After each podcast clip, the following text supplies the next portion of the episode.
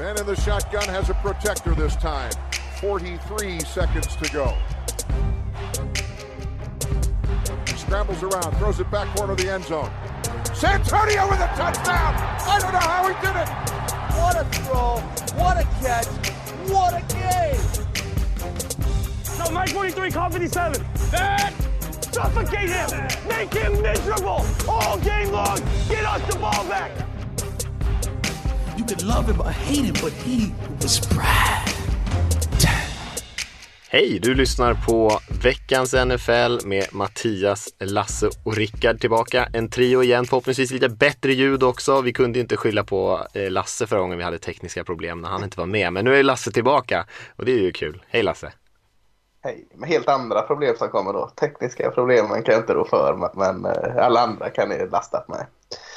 Det är skönt ändå. Ja. Ja, det skötte det bra förra veckan tycker jag.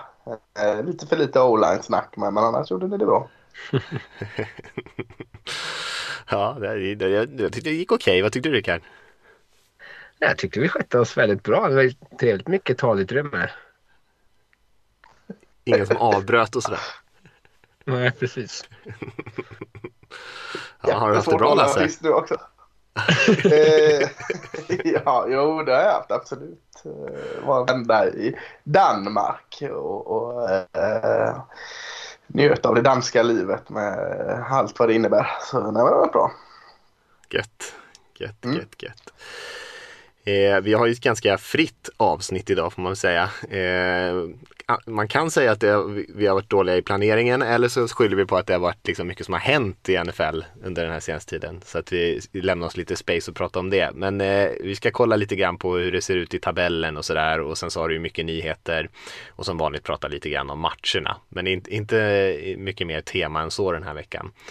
Och eh, vi snackade ju lite förra veckan jag och Rickard om eh, det här med trade deadline, att det eh, det blir ofta mycket snack men inte så jättemycket verkstad. Och man kan väl säga att vi hade kanske en riktigt intressant trade eh, i år. Och så var det några, några mindre. Eh, pass rushers var det några som rörde på sig och den största av dem var väl att Von Miller, eh, pass rushern i Broncos, gick till Rams. Och det fick de hosta upp ett val i andra och ett val i tredje. Och sen tar eh, Broncos eh, majoriteten, nästan hela Millers lön den här säsongen.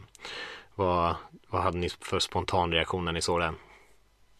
Ja, min, min sofistikerade spontana reaktion var att det var väldigt snyggt svarat. Eh, gjorde du på deras eh, Rams, sån här Twitter, We are all in. Det var, var det här, hette han Johnny KGB i den eh, gamla filmen? Vad heter den? Round. Teddy KGB va? Teddy KGB heter han, Malkovic mm, där. Mm, mm. Eh, la in en GIF på honom när de går all in med den traden där och så la du till, ja du väl inte ensam om den så du, men, eh, jag såg det för, tror jag i alla fall att förlorade inte han den handen svarade du då och, och det gjorde han ju så att eh, det var en kul notis och, och, och, och där stannade jag lite i mitt, när jag spann vidare om Von Miller-traden.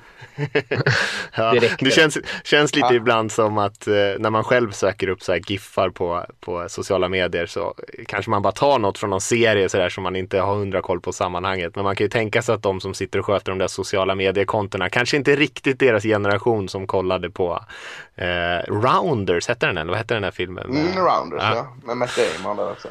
Den är, har ju några år på nacken ändå. Bra film ja. i och för sig. Men eh, Von Miller, Rickard, vad säger du? Det är ändå din division som han lämnar. Ja, det är ju dels skönt. Eh, sen är han ju kanske inte den här spelaren som han har varit. Eh, men han har också behövt axla ett ganska stort ansvar i Broncos. Eh, det, han spelade ju jättebra egentligen i början av säsongen eh, när han hade Bradley Chubb eh, fortfarande hel på andra sidan. Och det är väl det som är lovande för Rams då att han kommer ju inte vara eh, huvudfokus. Alltså, om Aaron Donald ska ta åt sig tre stycken offensiva linjespelare, typ, eller fyra eller fem eller hur många som helst får stoppa honom, så kommer ju Von Miller ha ganska många tillfällen. Alltså, han kommer hamna en mot en i säkert väldigt många situationer och han är fortfarande, snabbheten var han, har alltid varit hans specialitet och han är fortfarande väldigt snabb. Eh, jag tror att det kommer falla ut väldigt väl eh, för Rams.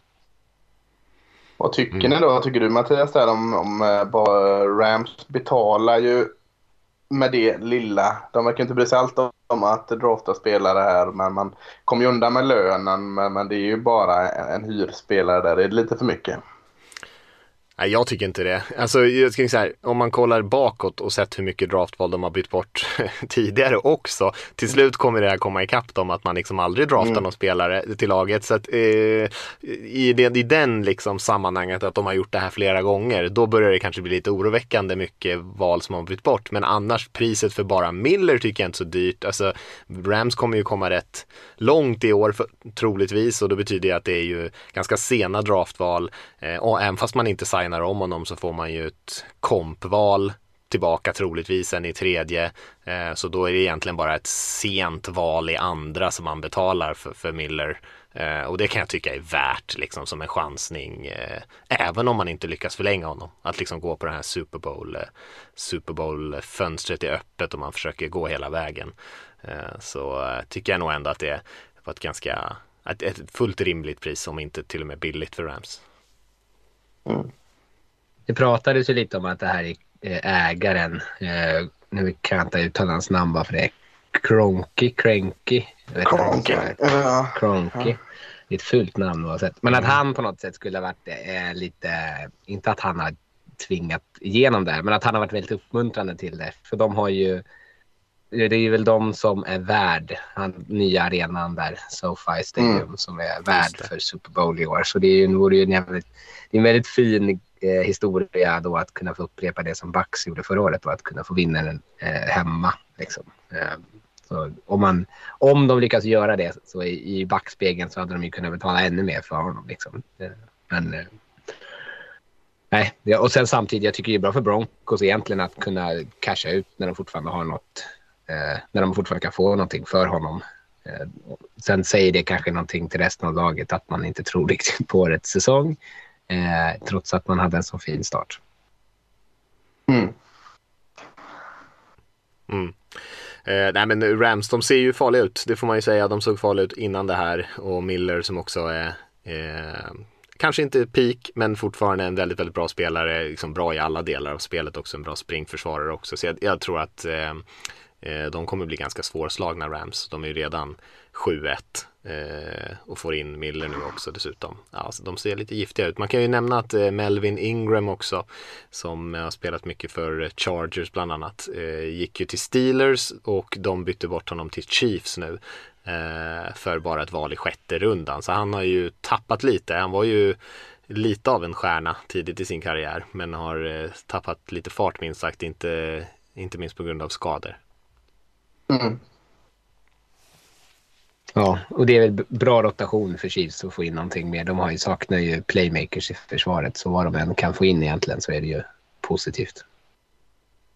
Ja, de har inte lyckats jättebra med, de har inte lyckats jättebra med att värva pass rushers eh, i Chiefs. Nej. De har ju gjort ett par försök i Free Agency men inte lyckats. Eh, ingen har ju riktigt funkat.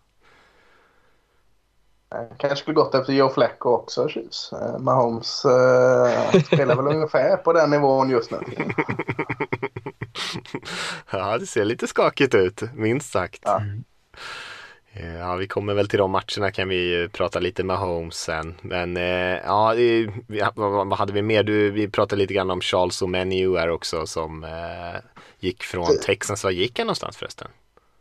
49ers. 49ers, just det. Just det som är ändå en eh, startspelare får man ändå säga. Även fast han inte är någon stjärna kanske.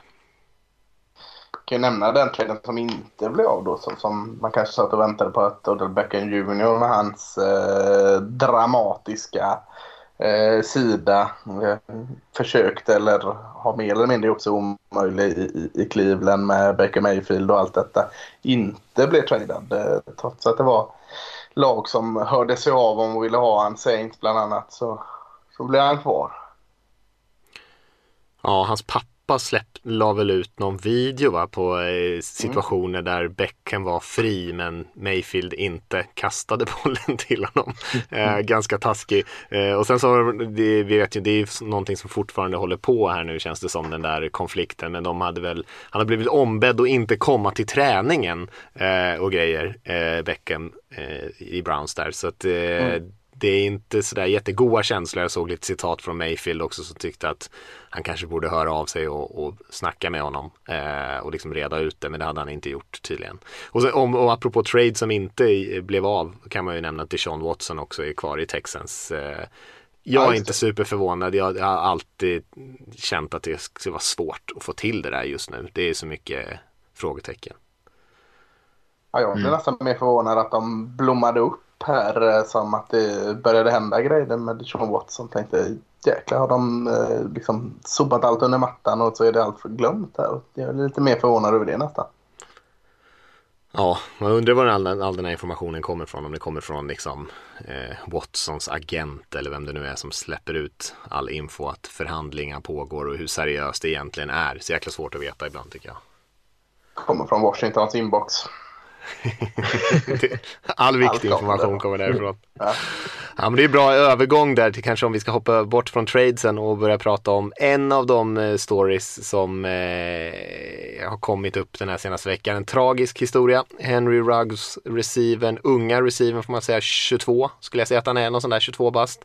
Ja. Eh, som eh, var inblandad i en bilolycka här i Las Vegas eh, nyligen här i dagarna. Och eh, den eh, andra personen i olyckan, en kvinna, en ung kvinna, dog. Och eh, visade sig att Ruggs då med sin Corvette tror jag det var eh, körde över 200 km i timmen i alla fall vid kraschen. Och han var också kraftigt berusad, eh, mer än dubbla tillåtna alkoholnivån i, eh, i blodet och kommer ju bli åtalad för det såklart och troligtvis eh, få göra fängelsetid. Mm. Kan jag inte stryka inblandad och säga orsakad? För det, är väl, ja, det väl, har väl kommit fram nu. Ja. Alltså han inte... körde väl in bak eh, i, i den andra bilen helt enkelt. Körde in i den andra bilen bakifrån. Ja. Ja, och, och eh, fotbollssidan nu det är ju extremt liten i det här sammanhanget. Utan det är ju eh, eh, det som hände som, som liksom i, med vad han gjorde som är det intressanta. Att han kommer saknas för Raiders känns som en petitess i sammanhanget såklart. Ja, ja det är ju eh, det är tråkigt han, eh, för liksom om man tänker sig att han hade en bra säsong på gång och äntligen började kanske mm. hitta någonting. Men eh, det är ju, man kan ju inte känna någon sympati för eh, människan överhuvudtaget. Nej, det är idiotiskt såklart och det fick ju supertragiska konsekvenser. Man hade mm. väl eh, hoppats kanske, eller i en, en bättre, en eh, gladare värld så hade det kanske han kunna få något uppvaknande som inte hade behövt eh, resultera i att en oskyldig person, dog. Eh, mm. Nu blev det ju värsta möjliga slut på det här som han såklart själv är 100% ansvarig för och han kommer ju också behöva ta konsekvenserna, i alla fall eh, så mycket konsekvenser som det kan bli, men de juridiska konsekvenserna i alla fall av det, hans agerande. Ja, det är 2 till 20 års fängelse verkar det som och det lär ju bli eh, inte nära två med tanke på hur onykter och hur fort han körde. Ja. Ja, ja, alltså, det är ju unga människor där. Eh, eller mm. Henrik är en ung människa. Han har ju precis blivit vuxen kan man nästan säga. För att, att omdömet ibland inte är det bästa. Det, det, eh, det förstår jag eh, när, när det är sådana här som hela tiden åker dit för att de har rökt marijuana till exempel. Jag säger inte mm. att jag står bakom det, men jag säger att jag har förståelse för det. Framförallt med den kulturen som är i USA kontra den kulturen som är i Sverige. Jag förstår att unga människor gör misstag. Jag har gjort massa misstag även som eh, inte så ung längre. Så att på något sätt hör det ungdomen till att göra misstag. Men liksom sådana här misstag, det, det är för mig en, en, en, en sån hög tröskel. Så att det kan man inte ens liksom lägga in under det kontot så jag tycker man kan göra när någon har Mariano och fast vid det. Då tycker jag liksom, ja, läropengar liksom. Det var dumt gjort liksom. Men shit happens tycker jag nästan man kan säga att det. Men det här är ju något liksom att jag, jag fattar liksom inte att det har ju ingenting med dum ungdom att göra heller egentligen. Det är sån ohygglig eh, idioti så, så eh, det förstår jag faktiskt inte. Framförallt inte när liksom eh, Player Association och NFL har tagit fram så många lösningar liksom just för att sätt er nu inte och kör bil fulla. Liksom. Gå ut och kröka skallen av er då. Det är inte heller så bra liksom, mitt under en säsong. Men, men gör det. Men, men ta då den här liksom, bilpoolen som finns. Ta, de har pengar, ta en taxi, ta en Uber, ring någon jäkel. Men ändå ska man sätta sig då och eh, köra full och köra plus 200 km i timmen. Alltså det, det finns så jävla livlinor på vägen till det här beslutet som gör att det är så oerhört svårt för mig att fatta det. Även om man är just vuxen människa. Nej, jag håller med. Nej, 100 procent. Och som du säger det Lasse, det finns ju en anonym eh, tjänst som NFL erbjuder så att man blir liksom hemskjutsad. Då kommer någon och hämtar en liksom och eh, laget man spelar för får liksom aldrig veta det. Eh, så att de har ju alla möjligheter att undvika en sån här situation liksom. Men om man är, är ute på vägen och kör 200 km i timmen så kändes det som att det var inte hans prio var kanske inte nödvändigtvis bara att komma hem utan att det, han hade liksom fortfarande Att köra 200 km i timmen var då själva grejen ja. Ja, ja. exakt. Mm. Ja, nej, tragiskt på alla sätt såklart. Tragiskt eh, även för Ruggs, även fast han inte är ett offer här så är det ju ändå tragiskt att han ändå kastar bort sitt liv, kastar bort någon annans liv och på det här sättet eh, fullständigt meningslöst och lätt undvikligt också. Mm. Eh, annars kan man väl hoppa över till, jag skulle säga lite gladare nyheter, men det är inte så mycket glada nyheter kvar. Det är mest tråkiga nyheter, men vi tar dem ändå. Det har ju varit eh, lite skador eh, den här veckan och eh, lite andra grejer, men vi kan ju börja säga att James Winston gick ju avskadad här senast.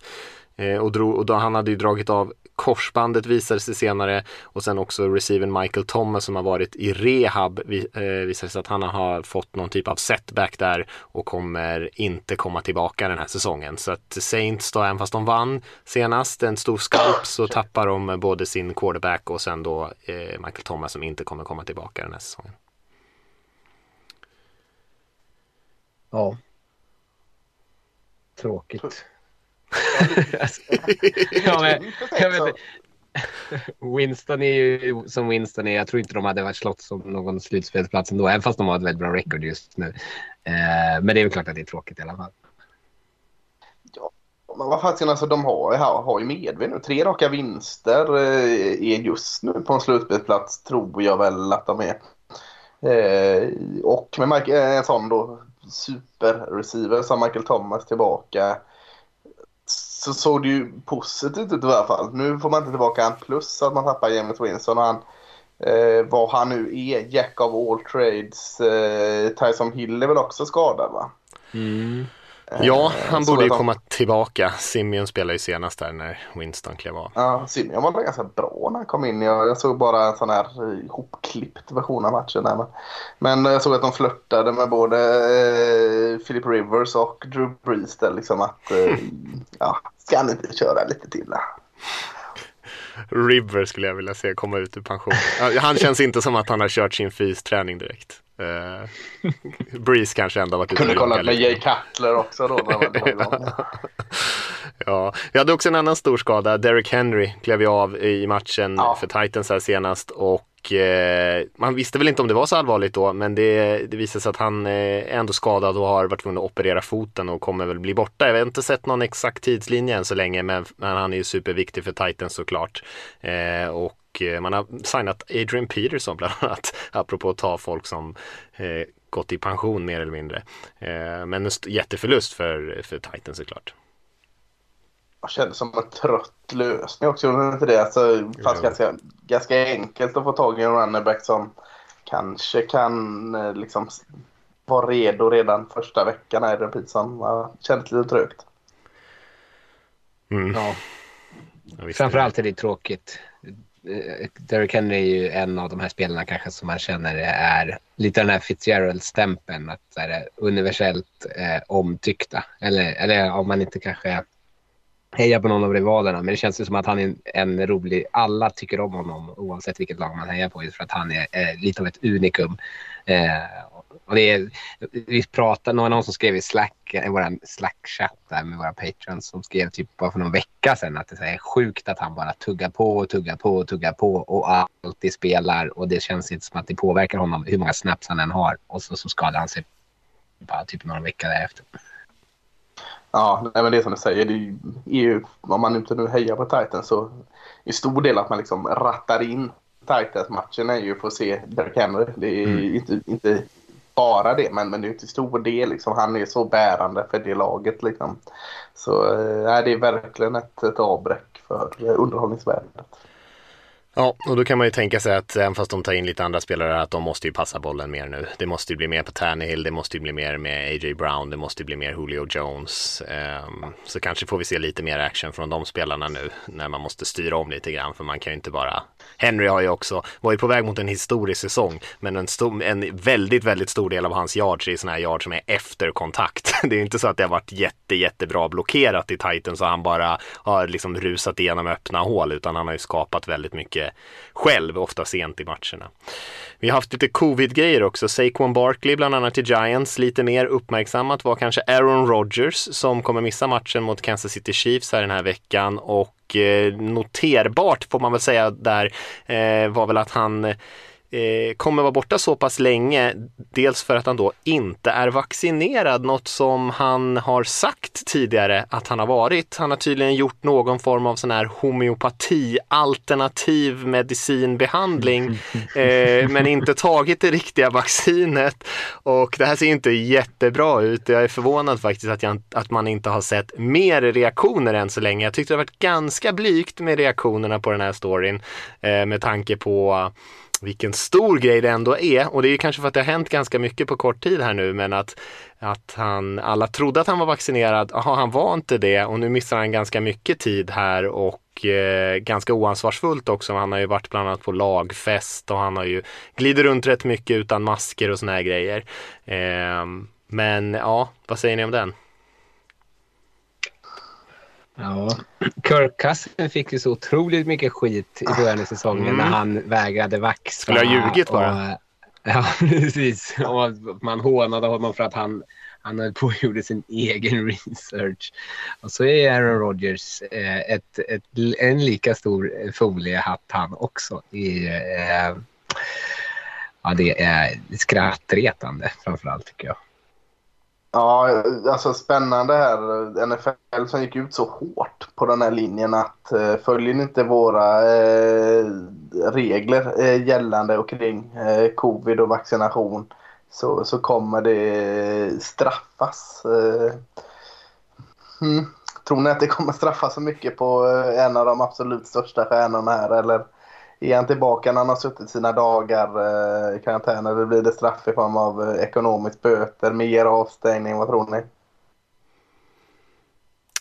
Nej, jag tror att han kan få en, en liten ekonomisk böter, absolut. Jag tror mm. inte att de stänger av honom matcher. Jag skulle bli väldigt förvånad. Alltså han är, betyder så mycket för ligans liksom, PR-värde. Alltså, eh, hade det varit någon annan kanske, hade det varit en annan position, absolut. Eh, och kul att det, du tar upp Cousins där. Hade, hade det här varit Cousins så hade han ju mm. blivit totalt slaktad av alla ja. i hela mm. NFL-världen. Eh, men det är inte många som vågar, eller vågar, det är inte så många som eh, är, är, på Rogers på samma sätt. Det är, en, det är en oerhörd skillnad hur de här två behandlas skulle jag säga, än så länge i alla fall.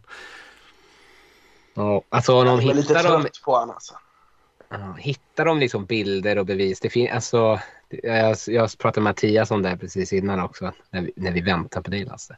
Eh, men att det var så bilder på när han går på planet utan mask och såna grejer. Han har, har de bevis på att han har brutit mot de här reglerna som de har satt upp, då tycker jag att det är konstigt om de inte straffar honom. Om de bara gör det ekonomiskt, ja, det skulle jag också säga att det är konstigt. Jag, NFL är ju lite en sån liga som är, de är ju ofta oftast tycker jag i sina bestraffningar rädda att tappa ansiktet och de gärna statuerar exempel eh, så fort de får chansen. Så jag skulle inte alls bli förvånad om de stänger av honom. Sen eh, hur länge de gör det, om det bara blir några matcher. En match tycker eh, jag skulle vara bra om de stängde av honom. Ja. Ja. inte nu den här veckan då förstås. Nej exakt, nej, men nu är han ju i karantän. Utan stäng av dem veckan, mm. veckan efter tycker jag. Ja. Mm. Eh, ja, eh, nej, han de möter Seahawks då. Det var lite intern skämt där. Men eh, eh, ja, nej, vi får väl se vad som händer med den där storyn. Jag, jag har svårt att se det just nu, men eh, ja, det, om, det, om det kommer upp, upp mycket grejer Eh, jag tror inte att ligan nödvändigtvis kommer gräva i onödan. Men eh, är det någon media eller så som drar igång en story och börjar leta upp grejer då kanske de hamnar i en sits där det är nästan omöjligt att göra något annat. Men eh, jag tror de helst undviker det. Eh, det var nyhetssvepet där. Man kan ju säga om Barkley också som har missat så mycket tid med skador och sånt där att han nu också drar på sig covid också och blir borta är ju eh, kanske ja, lite slarvigt av han. Eh, det är väl lätt att göra det i och för sig men eh, ja, han missar mycket tid för sitt Giants. Mm. ska vi ja. kolla lite på veckan som var här? Och de matcherna som var. Det var eh, rätt mycket jämna matcher, eh, rätt mycket matcher som vände i fjärde kvarten. Eh, hade rätt mycket backup quarterback som kom in och spelade ganska bra. Vi nämnde ju Simien där, Eh, vad hade vi mer för några? Gino Smith spelade bra för Seahawks men den största storyn är ju såklart Mike White som kom in och spelade för Jets när de eh, vann över Bengals i en riktigt tight match som slutade 34-31 och White passade för över 400 yards. Eh, jag tror han kastade bollen eh, extremt många gånger, jag vet inte om det var så 45 gånger eller något sånt där, tre touchdowns. Eh, och ja, nästan så att han liksom snodde, snodde startjobbet från rookien där på sin, i sin första match.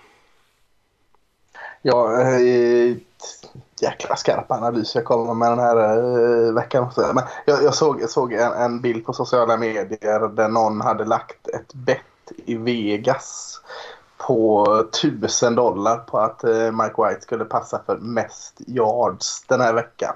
Eh, gav 125 gånger pengarna. Eh, så han, han eh, var jäkligt nöjd. Vilket idiotiskt. Ja, det, det, det, var, det, den går inte hem många gånger. Alltså. Fyllebett på Vegas. Ja, ja, White startar kan inte bli sämre än Zach Wilson. Vi slänger in det på tusen. Jag vann just på nummer 21 på rouletten. Liksom. Eh, mäktigt hur som helst. Men, men ja, ja. ja han såg jättebra ut. Ja, visst ja, han vann ju eh, veckans eh, offensiva spelare i EFC eh, på grund av det. Och det förtjänar han ju förstås. Intressant att, eh, intressant att Bengals spöade Ravens som vi hade högst rankat i power-rankingen och sen så veckan efter eh, så går de och torska mot eh, Jets som liksom låg kanske absoluta botten. Det känns som att den här säsongen har varit, det har varit mycket sånt här, eh, man glömmer kanske bort det från tidigare år, men det känns som att det varit mycket sådär fram och tillbaka, upp och ner, många lag som eh, vinner mot någon riktigt tuff motståndare, torskar mot något lag som man tänker att de bara ska köra över och väldigt sådär, och det är ju väldigt jämnt i just AFC också, de här två lagen spelar och det har ju varit extremt jämnt i år, få lag som sticker iväg, till skillnad från kanske NFC då. Tio, förra segern de tog var ju mot Titans också, så det är ju, de, de tar ju inte de mest logiska segrarna heller. Uh, uh, man ska nog akta sig om man är ett storlag och möter Jets. Då kan det hända grejer. Ja. Jag säger det här någonting om Bengals då? Tycker ni? Eller jag tycker mig, ja, just det. Att jag sa dem som storlag här. ja, ja, men, ja, men vi har ändå pratat om dem att de var på vår gemensamma topp 10-lista. Eh, de ledde ju AFC, nu visserligen med en massa andra lag, samt, liksom på samma record förra, eh, inför förra veckan. Är det här liksom en påminnelse om att de inte är ett bra lag ännu eller är det här bara liksom en vårta som kommer liksom på vägen? Ja, jag tänkte det, alltså, offensiven var ju precis så bra som den har varit. Alltså. Men det känns som att eh, försvaret såg lite mer ut så som man hade väntat sig. Vill vill inte ta från allting från White, eh, kuben, men det var ju väldigt veligt i försvaret i Bengals i den matchen. Vilket man kanske trodde. Man, man när vi satt och pratade innan säsongen så pratade om att det fanns ganska tydliga hål i den truppen och framförallt i försvaret. Eh, och så såg det ut mot Jets. För offensiven tycker jag fortfarande var väldigt stark. Eh, liksom sätta 31 poäng mot Jets som ändå har ett ganska bra försvar. Eh, så länge de orkar i alla fall. Så, så, eh, så kanske i alla fall Bengals försvar såg lite mer ut så, som man kanske kan förvänta sig. Så att eh, om de har överpresterat i försvaret så kanske de underpresterar lite här nu då. Men, men eh, någonstans mittemellan kanske man har Bengals tänker jag. Mm. Ja, deras mm. record mot 5-3 känns väl ganska rimligt ändå. Alltså de är ju inte något topp-topplag och de är ju absolut inte något dåligt lag. Jag tror att de fortfarande kommer ta sig en slutspelsplats i slutändan. Men det är ju, de har ju lite kvar ändå fortfarande. De har ju överraskat positivt får man ju säga i år utöver den här matchen. Eh, vad kan man mer nämna? Man kan ju säga i alla fall tycker jag apropå bra lag som borde bara köra över ett sämre lag att Bills hade det ganska svettigt länge med Dolphins eh, men lyckades ju dra ifrån framförallt genom att göra 16 poäng i sista kvarten och vinna med 26-11 mot Dolphins så de vann ju med lite marginal i slutändan men det var ju eh, jämnt ganska länge och eh, Bills hade faktiskt inte så lätt. Och där hade vi två lag som är på helt olika sidor av skalan där också. Ja, eh, nu har inte jag sett så våldsamt mycket Bills i år, så, men det känns som att de matcherna de har vunnit så tycker jag de har vunnit dem väldigt, väldigt klart i år. Eh, det var länge sedan det var en nagelbitare med Bills vad jag minns i varje fall. Eh, ja, de har ju förlorat en tidigare år också såklart men, men ja, det var lite överraskande när, när man såg den här matchen liksom rulla förbi där att det stod så tajt så länge där. Så, mm. ja. Men jag, jag har faktiskt inte sett den så jag kan inte kommentera någonting om varför. Om man ska ta, eh, gå vidare på samma tema då Mattias, där, så möttes ju Chiefs och Giants på måndagsmatchen och det var ju lite samma sak. Två lag som, nu har ju Chiefs haft stora problem, men eh, som egentligen är ett storlag och Giants som är, är allt annat som också Chiefs vann knappt i 2017 och de hade lika gärna kunnat förlora den matchen. De var inte mer förtjänta att vinna den än vad, än vad Giants var. Nej, det var en speciell match där. Det var en av de första matcher som jag har sett där jag tyckte att Patrick Mahomes faktiskt inte spelade särskilt bra. Han har ju inte haft jättemånga sådana matcher, han har haft några matcher som inte har varit statistiskt sådär jättebra, kanske Super Bowl inte minst, eh, där de hade väldigt svårt såklart, men det var ju en anledning, då var liksom pass rushen var överväldigande. Men i den här matchen så tyckte jag att han eh, relativt ohotad missade kast och var lite all over the place eh, på ett sätt som, eh, ja det var länge sedan man såg det tycker jag och tog lite sådär eh, hade han gjort hela säsongen kanske tagit lite mer sådär tveksamma beslut när det har gått emot dem lite grann. Men eh, han, han gjorde ingen, ingen vidare bra match faktiskt med Holmes där. Och det var lite förvånande tycker jag. Han har varit så jäkla stabil, eh, stabil hög nivå sen nästan han tog över. Ja, men det här är väl, eh, nu har du bättre koll på dem Rickard, men eh, jag skulle säga att det är tredje matchen i rad där eh, Patrick Mahomes inte bara har varit, inte Mahomes, utan varit direkt dålig. Alltså eh, matchen innan här var han bedrövlig och här var han kass igen. Så att jag, alltså, jag tycker det är skäl att vara orolig som Chiefs-fan även om man vann den här matchen. Ja, ja alltså jag tycker ju också, jag tycker att han har fått oförtjänt mycket skit tidigare matcher där det liksom har landat. Alltså, han har ju en ganska unik spelstil. Liksom. de har ett anfall som, som tillåter honom vara unik i att säga ja men löser du det så löser du det så är det inget problem. Det, det är lite, lite kaos ibland i det anfallet för att man vet, man har ganska stort förtroende för att han kommer lösa saker när det skiter sig. Liksom. Eh, men den här matchen var ju en av dem där det kändes som att han inte heller riktigt var helt bekväm. Eh, han gjorde, han, det, ser, det ser, ser, ut som att de har pratat om att de ska försöka få bort de här Eh, knasiga spelen där han tar dumma beslut och kastar den över halva planen liksom, åt fel håll. Liksom, eller kastar den mellan benen eller vad han håller på med. Eh, och i den här matchen så kändes det som att han, han försökte liksom klättra upp i fickan mer, vilket han inte har gjort tidigare och fått välförtjänt kritik för det förstås. Eh, men där har han liksom inte riktigt... Där tappar han ju också en del av det som gör honom unik när han ställer sig i fickan och ska försöka leverera bollen därifrån. Eh, och sen har de ett problem med anfallet att tar man bort Kelsey och tar man bort Hill, vilket förstås kräver ett bra försvar, då har de inte så jättemycket mer i anfallet. De andra, deras, deras receiver, vinner inte en mot en situationer ens mot liksom en nummer två eh, cornerback. Och då, och då fastnar det ju på något vis. Jag vet inte. Ja, jag håller med om att han spelade dåligt den här matchen. Sen tror jag inte att det är nödvändigtvis ett tecken på hur det kommer se ut hela året. Men eh, jag, jag, skrev det direkt efter jag sett Jag har aldrig sett Chiefs så här dåliga efter en bye week. Eh, då är ju Andy Reeds lag alltid eh, liksom, statistiskt extremt bra. Eh, och det var ju oroväckande kanske att de har fortfarande samma typ av problem trots att de har liksom kunnat lägga liksom, så mycket tid på att försöka alltså, själv scouting och åtgärda dem.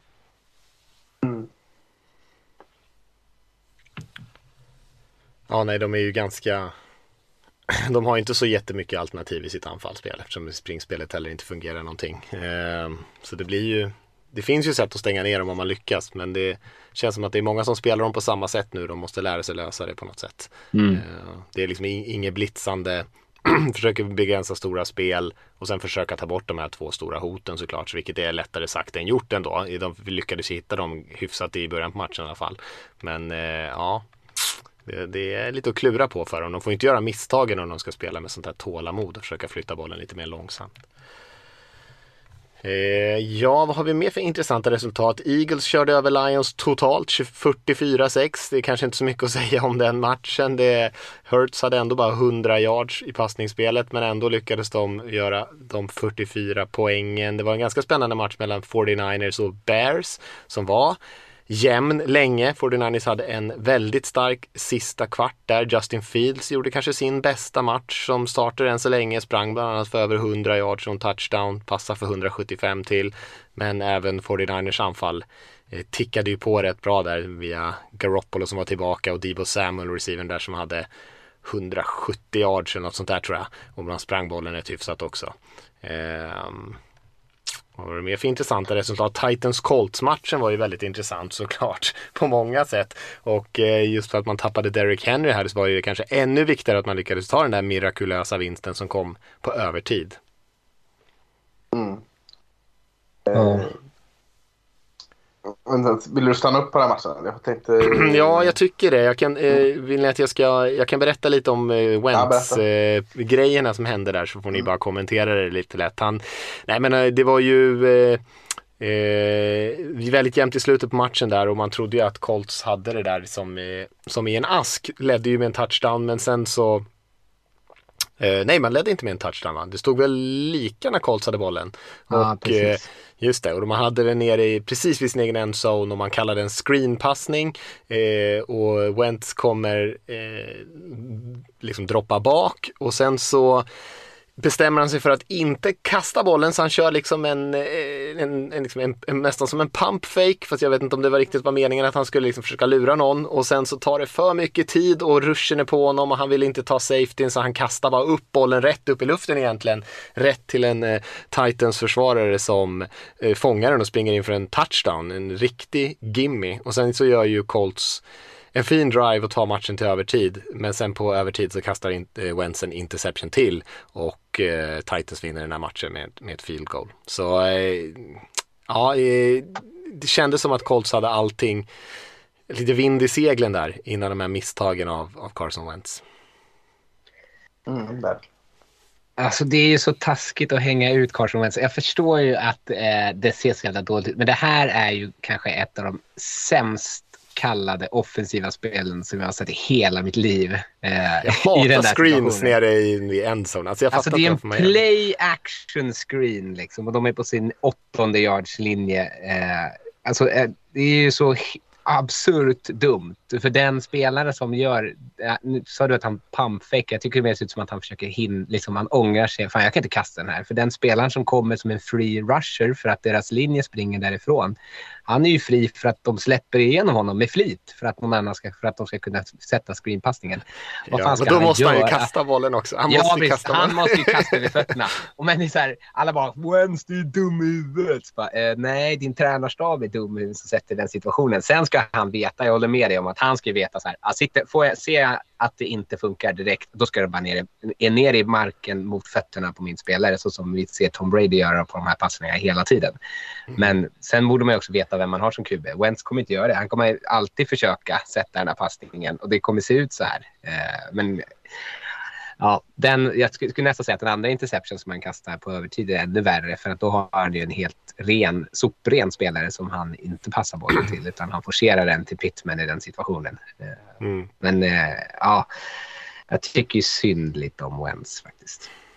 Ja, men som jag sa till dig, vi pratade lite innan vi spelade in just den här situationen, men han, misstaget han gör är ju inte att han kastar upp den där bollen egentligen som Cold, alltså Titans försvararen springer in. Jag förstår att han gör det. Jag tycker nästan att det är helt rätt att han bara kastar upp den där flärpbollen precis framför sin egen endzone. För han kan inte ta en safety i det där läget. Pass rushen är på honom. Tar han en safety då tar de ledningen så får de kicka tillbaka till bollen till Colts som har alla möjligheter att liksom springa ut klockan eller döda matchen. Så jag förstår att han gör en chansning där. Det som han gör felet i är ju att han inte kastar bort bollen när han har chansen. Och sen håller han den mm. för länge och sen sitter han ju i en omöjlig situation och då förstår jag att han bara han bara chansar liksom och kastar bort den. Och eh, de lyckades ju ändå ta igen då och göra en touchdown så att eh, just det från liksom när han har kommit så långt i, sin, i alla sina misstag, då tycker jag att det inte det är inte katastrof att han kastar den, men han skulle ju inte hållit kvar bollen. Han, skulle, han måste ju veta att screenen är på vänstersidan, är den inte ren, kasta den i marken. Eh, för du har ingen tid liksom. Det är fria rusher som kommer. Men ja, nej, folk gillar ju att hacka lite på Wentz. Och ibland gör han ju sådana här grejer så att det blir väldigt tacksamt. Eh, även om han liksom har spelat bra en, en längre period innan där. Ja. Nej, jag tänker fan inte flika in här. Det kändes så uh, gött hugg här. Så att... Uh,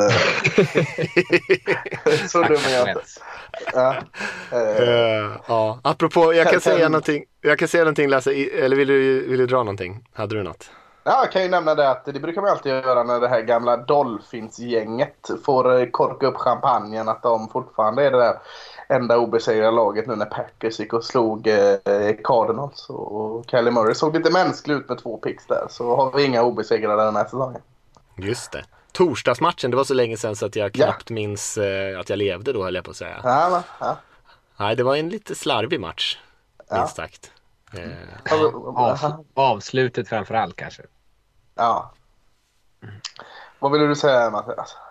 Eh, jag tänkte bara apropå eh, jag ska, vi ska inte säga inkompetens nu när jag pratar med Wen, om Wentz här. Men, eh, men grejer som kanske inte var superimponerande var, jag såg den här Jaguar Seahawks matchen såklart och Seahawks var väl inte så mycket att säga om. De, eh, de, de spelar bra och gjorde sin grej i den här matchen. Men Jaguars, eh, vi har ju pratat om Urban eh, Meyer tidigare, att liksom hur eh, illa till sitter han? Och efter att ha sett den här matchen så, så har jag omvärderat lite grann och tänker att han kan nog mycket väl bli liksom en one and done om man liksom eh, klarar hela den här säsongen ut. För det var imponerande dåligt coachat i Jaguars. De hade bland annat en situation där de eh, fick en flagga för att de hade 12 spelare på plan. Och sen så när de eh, eh på spelet efter det spelet så var de tvungna att ta en timeout för då hade de 12 spelare på plan igen två gånger i rad. Eh, och, och det var ju utöver all extremt dålig fotboll som de bjussade på i den här matchen. Som eh, de gjorde ju sina första poäng i fjärde kvarten och då var ju matchen i stort sett död. Och de skulle ju också försöka sparka någon onside kick där tror jag som, eh, som Seahawks eh, sprang in för en touchdown istället. Det var mycket grejer som var extremt eh, såg oorganiserat ut och, och slarvigt och bara ut som att de inte överhuvudtaget var förberedda för att spela match. Nej, Texans förlorade ju eh, 38-22 mot Rams. Men om du skulle ta eh, Texans mot, om du skulle ta Texans mot Jaguars på neutral plan här nu i den formen de är och med de spelare de har. Vem hade ni tippat vinna, att vinna matchen? Alltså, jag, jag, Jaguars jag säger ändå har ju ändå bättre QB. Ja, ja, det är kanske ja. på det då. Men uh, ja. ja. Ja, men bara så att få någon form av... Uh, alltså, det är ju inte ett rekorddåligt Jaguars trots allt. Det är inte bra, men, men, men uh, ja. Det finns andra som är dåliga också. ja. Vi har ju nästan nämnt varje match här men vi har, eh, vi kan, vi har ju inte nämnt stormatcherna för, än så länge får man säga. Patriots spöar Chargers i 27-24 i en ganska tight match. Chargers som har, hade, kändes som att de hade mycket vind i seglen lite tidigare på säsongen men har tappat ganska mycket fart här nu och även Buccaneers då som torskade mot Saints med 27 36 trots att eh, Brady kastade fyra touchdowns, hade också lite ett par interceptions ska man väl säga och sen Cowboys som vann över Vikings och såg eh, eh, oerhört kompetenta ut på anfall med, med Cooper Rush istället för eh, Dak Prescott i den matchen.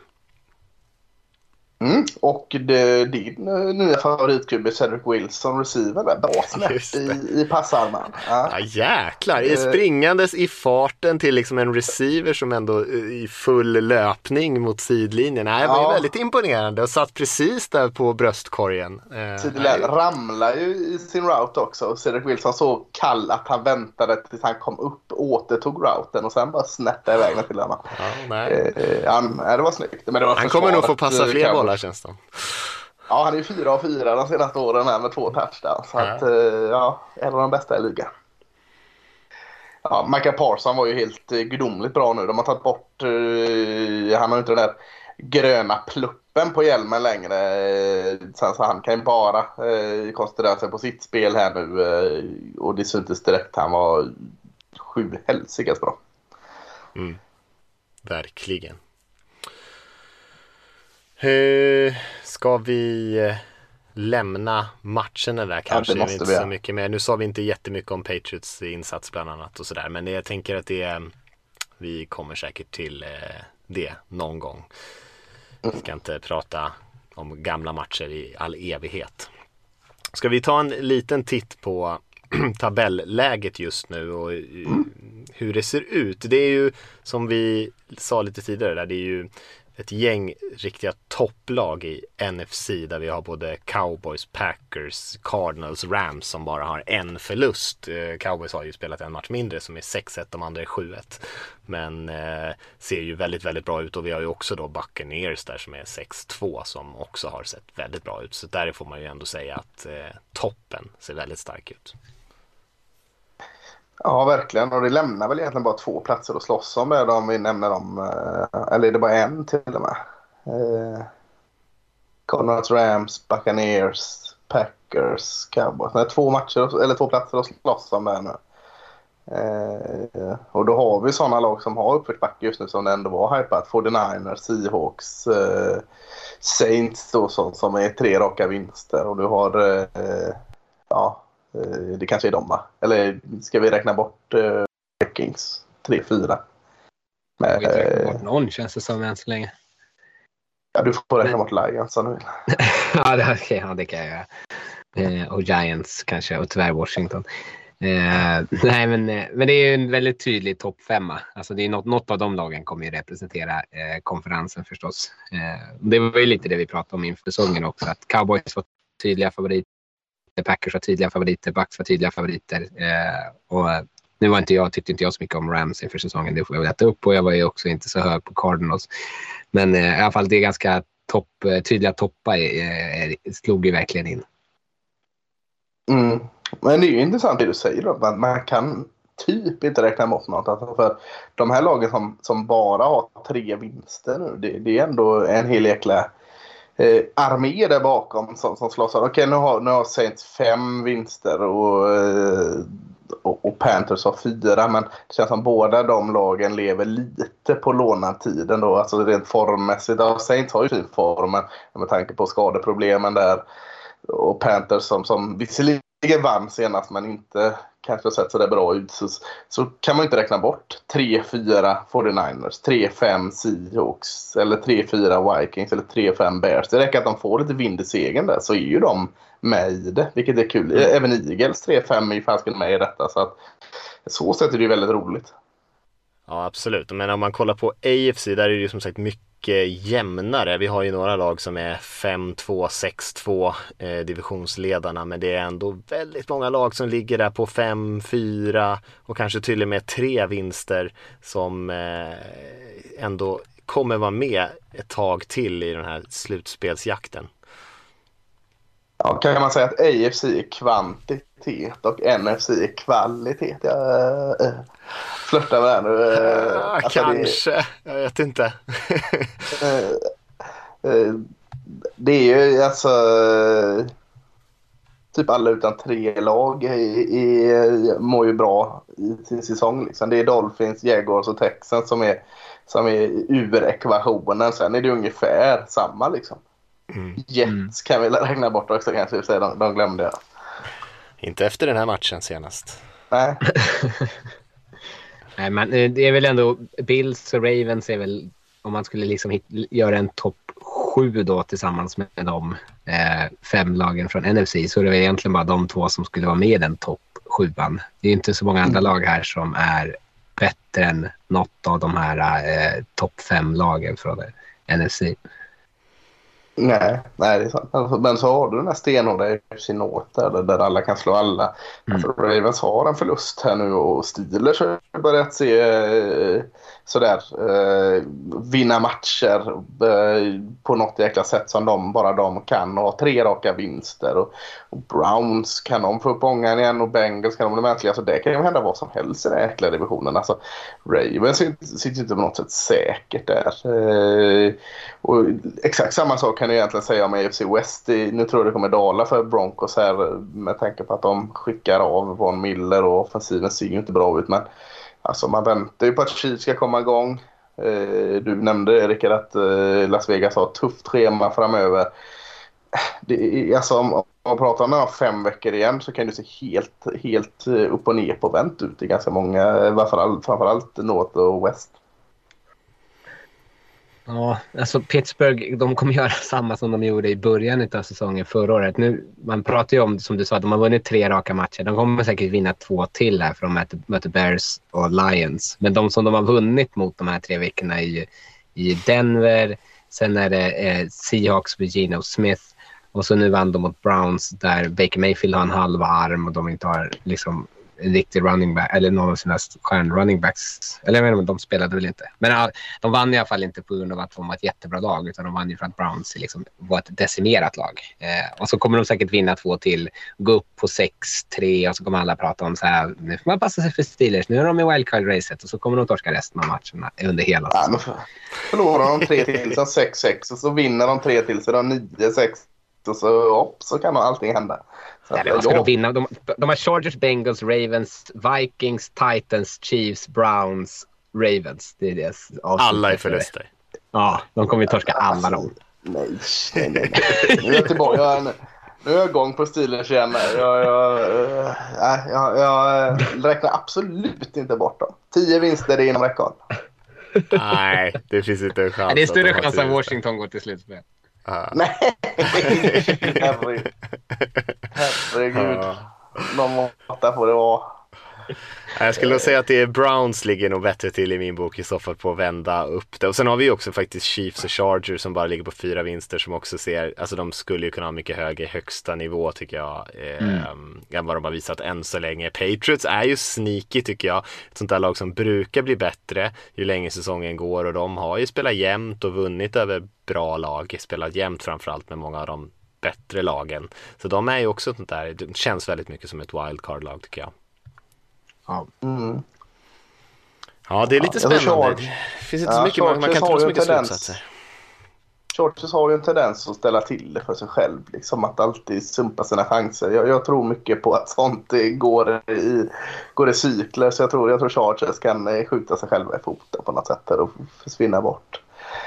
Eh, också spännande att se vad det blir med Titans. Liksom. Något lag måste ju ändå gå vidare från FC South. Det känns som att de sitter väldigt bekvämt där trots att eh, Derek Henry är borta. Men liksom, ja. hur mycket går de ner sig? Att det är svårt. Alltså, de har ju fortfarande ett kompetens. Alltså nu har den offensiva linjen inte sett jättebra ut. Men att när Mattias pratar om så att nu måste de luta sig mot Julio Jones och A.J. Brown så känns det som att så här, ja, det borde ju inte vara ett problem egentligen. Eh, men det är väl eh, att de har en så tydlig identitet, offensiv identitet ja. som de liksom måste slå om. Det blir så inprintat där. Mm. Ja, Colts är ju bra tycker jag egentligen men grejen är väl att eh, de också har torskat två nu va mot Titans redan så att det är ju eh, de måste ju gå om i vinster för att liksom passera ja. Titans och då har de ju lite marginal ändå. Det är ju fyra matcher bak i så fall för Colts redan nu. Ehm, mm. Så den är ju tuff att ta igen. Lite kanske beroende på hur länge Henry blir borta och sådär för att han tror inte att han ska vara borta hela året va? Eller är det bara jag som har fått för mig att han ska komma tillbaka?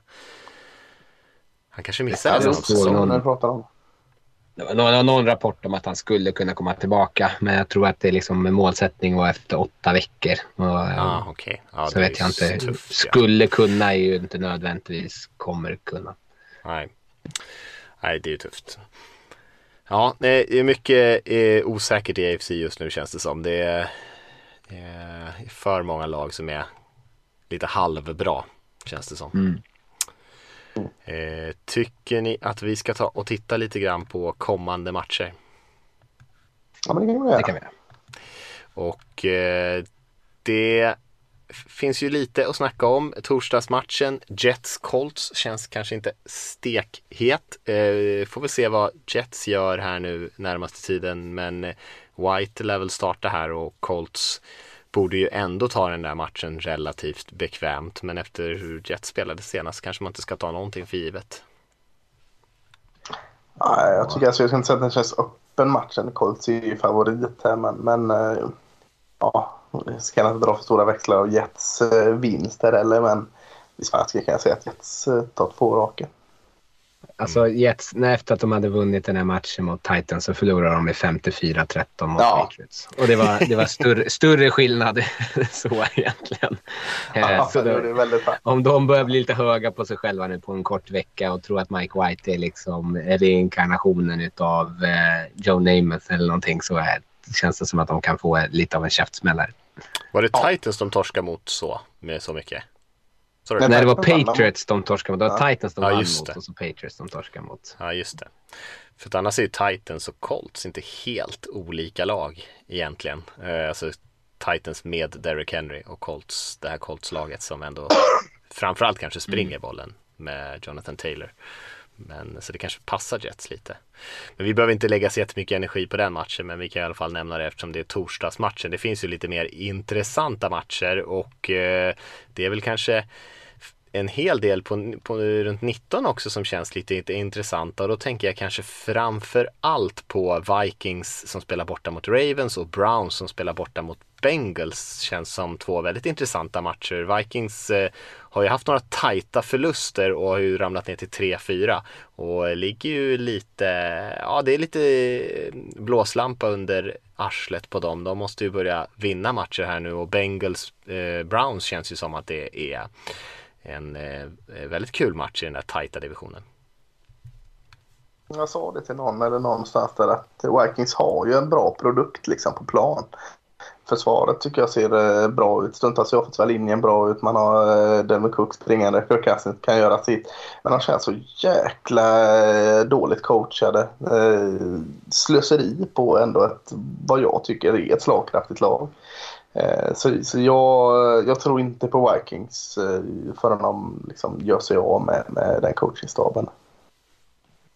Nej, jag håller med. Avskyr sin. väldigt konservativa i offensivt i alla fall. Men eh, Vilket Bengals Browns, absolut inte är som man möter. Så att, eh, Nej. nej. jag hejar på det nya och moderna här. Browns Bengals känns ju som du säger Mattias också jätteintressant. Browns då som nu förlorade en match som kanske hade varit viktigt för dem att ta just. Eh, jag tror ju också att de kommer vara med i den här wildcard-striden men de har ett ganska tufft spelschema framöver. Eh, måste de vinna den här? Ah, Det kanske inte måste men det måste i alla fall se lite mer hoppfullt ut. Eh, det känns som att man känner igen den här grejen lite med eh, dels med Browns, liksom med lag generellt på något sätt som eh, bygg, liksom, bygger upp, det byggs upp som att så här, det här är liksom ett, eh, en Super Bowl-contender och sen så, så hamnar man liksom i skiten. Och hur, liksom, hur svarar man på det? För nu känns det som att de måste ju ha nästan så låg känsla som de kan få. Eh, att man ska kunna återhämta sig från det här missen mot Steelers. Eh, och Bengals är just nu det bättre laget. Ehm, så det, de, de får ju en ganska tuff utmaning. Jag tror, inte Bengals, jag tror inte Bengals är vad de var mot Jets. Jag tror att försvaret slappnade av för att de trodde att vi möter Mike White. Fan, jag kan spela med... Jag behöver inte ens värma upp idag och jag kan knappt byta om. Liksom. Ehm, så jag tror att de kommer komma lite taggade istället. Ehm, och, och då tror jag att Bengals kommer vinna den här ganska bekvämt. Oj, Sjukt ändå liksom. Bengals har varit eh, stryk på oss ganska länge och så har de ett par Mm. bra matcher nu och ställer ut skorna redan. Det är ju, det är ju fan... Eh, Ja, men det gör väl alla mot Jets. Det hade ju typ Texans gjort mot Jets också. Men jag tänker alltså, nu vet jag inte hur skadesituationen ser ut på, på running backen, eh, alla dess running backs där men eh, tredje man, vad heter han, Ernst eh, Hemingway eller på att säga, vad heter han, Ernst någonting. Ja, Hemingway är inne och springer där. Men, men alltså de får, för jag tror, visst som du säger Rickard, det försvaret är inte så dåligt som de var mot Jets. Men jag tror inte heller de har varit, alltså att eh, de har överpresterat också tidigare under säsongen. Så att går Browns tillbaka liksom, till sin, eh, liksom, vad deras liksom, identitet är i offensiven, spring med bollen med den offensiva linjen, eh, så tror jag att, eh, jag tror Browns vinner faktiskt. Jag tror inte Bengals vinner. Jag tror, om, om de gör så, vill säga att, att, att de, de går tillbaka med att vi springer med bollen där så får vi se vad, vad Baker Mayfield kan få göra med det han vill göra. Men mm, så tror jag Browns ska vinna den här. Ja, de borde göra, alltså, jag, Chubb, jag tror Chubb spelade senast, han borde vara med i den här matchen. Ja, jag har också för mig det. Eh, Det är Hunt som fortfarande är Ja. borta. Eh, Sen om han är, var 100% det är kanske lite annan sak. Men eh, jag har väl också en känsla för att Brown ska rädda upp där. Jag tycker att deras trupp är så jävla stark. Eh, Bengals är kanske lite mer av en, eh, en fluga. Men eh, jag ser absolut att den är jämn. Den, eh, jag tror inte att det blir något lag som tar den här enkelt. Men eh, det är dags för är så- Browns och Mayfield och gänget att steppa upp lite grann här faktiskt. För att eh, de gör inte, gör inte det de borde med den truppen. Det som jag tycker talar för Bengals i den här är att jag tycker att deras anfall har kunnat vara så explosivt och, och fått de här stora spelen som blir, liksom, kan svänga om i matcher. Eh, och framförallt tvinga kanske Browns anfall att inte kunna spela det här bollkontrollerande, långsamma. Vi vinner med 17-14 fotboll liksom, utan de kommer behöva göra mer poäng. Ska de lägga det händerna på Mayfield som inte är 100 procent, då kanske man bäddar upp för misslyckanden. Så det, det beror på vem, vilket av lagen som kommer liksom kunna här, forcera sin matchbild på det här. Eh, och då har jag nästan ett större förtroende för Bengals just nu. Ja. Ja, ja, men det ligger något i det du säger. Ja visst, och Mayfields hälsa såklart. Det är ju en stor faktor Ja. som är svår att få riktigt koll på. ehm, hur han mår. Men det verkar ju som att han har ju en del skadeproblem som inte kommer bli bättre. Som vi sa väl förra veckan att han ska opereras efter säsongen. Ehm, så vi får väl se om han kan, eh, om det är någonting som blir lite bättre i alla fall så han kan spela, spela med det och utan att vara hindrad så mycket. Även fast han inte är helt frisk. Eh, sen kommer vi väl till 22 matcherna egentligen innan vi hittar något riktigt spännande tycker jag. Och eh, där har vi väl Chargers Eagles matchen är ju rätt kul. Vi har ju också eh, Packers Chiefs då vi inte har någon Aaron Rodgers och vi har också Cardinals 49ers som är viktig för 49ers kanske framför allt. Så tre ganska Ja, intressanta matcher. Ja, om vi stannar på den sista där så skulle jag säga att den är viktig för Cardinals med. För att eh, var inte bara av oss lite så här eh, ifrågasatta var de fanns innan säsongen. Bara tuta iväg och hade 7-0. Ska man nu ha två raka förluster så, så alltså man vill nog, eller det är klart ingen vill hamna i en negativ trend, men, men eh, den känns mer påtaglig liksom. Alltså att, visst man har sju vinster men nu har man förlorat två i rad så att liksom för att hålla uppe det här eh, så är den viktig för Cardinals med. Eh, och, lite slarv senast mot Packers här. Eh, från Kelly Murray. eh, De vill nog ha ett kvitto på att de här sju matcherna är det de är och inte det de såg senast. Ja, men alltså med Cardinals, är- jag tyckte det var konstigt för jag satt och kollade på det här så i Vegas-linjen så är Cardinals bara favoriter med en poäng. Eh, vilket jag tycker är helt absurt med tanke på hur de har sett ut tidigare. Men jag tror att man lägger för mycket in att de förlorade matchen och det är egentligen bara ett, liksom ett katastrofspel eh, av eh, var det? AJ Green eller vem det var som inte eh, vände sig om och tog emot bollen. Liksom. Hade de vunnit den här matchen så hade man inte tänkt, ens funderat på att eh, de skulle kunna förlora mot 49ers. Jag tror att de snarare bara kommer ticka på. Eh, sen är det alltid jämnt inom den här divisionen. Eh, men jag förstår inte hur, jag vet, jag vet inte vad det här 49ers försvaret ska kunna göra mot Cardinals anfall egentligen. Spännande grej är ju att Cardinals är 4-0 borta och 49ers är 0-3 hemma. Så det talar ju för Cardinals också då. Mm. Om man ska luta sig mot sånt. Eh, Ja, jag- det- 49ers har ju inte spelat särskilt bra i år om man ska vara Nej. riktigt ärlig. Eh, Så Cardinals har ju varit det klart, klart bättre laget. Men eh, det är divisionsmatch, bortaplan, 49ers är lite eh, ryggen mot repen så att säga. Lite mer desperata och sånt kan ju ändå spela in ändå. De, de är ju, jag ska inte säga att de är, säsongen är slut, det är den väl inte såklart om de torskar den här, men det ser ju tuffare och tuffare ut och går Cardinals till 8-1 och vi har ett Rams som, eh, som möter Titans här på Sunday Night Football och chans att gå till 8-1 också. Det blir, det är långt upp om man ramlar ner till 3-5. Eh, så kanske av den anledningen att det blir lite mer liv i den här matchen, men jag tror ändå att Cardinals kommer ta den. Eh, Packers Chiefs blev ju lite mer ointressant utan Rogers och då, får ju jag, då skulle jag säga att Chiefs är riktiga storfavoriter och borde ju ta den här matchen mot Jordan Love som troligtvis kommer starta för för Packers. Chargers-Eagles-matchen känns ju också ganska intressant. Eagles imponerade ju senast men har ju verkligen varit upp och ner och Chargers som som har visat höga höjder den här säsongen har ju inte heller riktigt råd att börja torska sådana här matcher som man borde vinna. Eh, känns som att eh, jag tror att Chargers kommer lösa det mot det här Eagles-laget men det är ju inte något lag som man bara går ut och kör över nödvändigtvis. Det som är intressant i den är väl det här med Eagles. Nu vann de ju så stort. Eh, och det de har kritiserat för och välförtjänt är att de inte springer bollen tillräckligt mycket. Och det gjorde de ju senast och då märkte man ju att det släppte lös i anfallet. De är ju de, ett springoffensiv, eller de bör vara ett springoffensiv, men de gör ju inte det. Eh, och Chargers är ju ett försvar som tillåter springspel. Då har de aktivt då försökt att vara lite mer, eh, försöka täppa till det lite mer. Men det är, båda är lite sådana här eh, moderna analytics fotboll att Eagles springer bara i liksom där eh, Analytics på något sätt säger att ja, men nu är det rimligt för oss att springa och Chargers försöker ju, tillåter ju springspelet just för att Analytics tycker att det är lugnt att de springer så länge vi stoppar de stora passspelen. Eh, men jag, jag, tror absolut att Eagles har en chans att eh, utmana just för om de liksom kan få igång det här fungerande springspelet. Och sen då handlar det ju framförallt om att kunna leverera när man kommer ner i Redstone. Mm. Mm.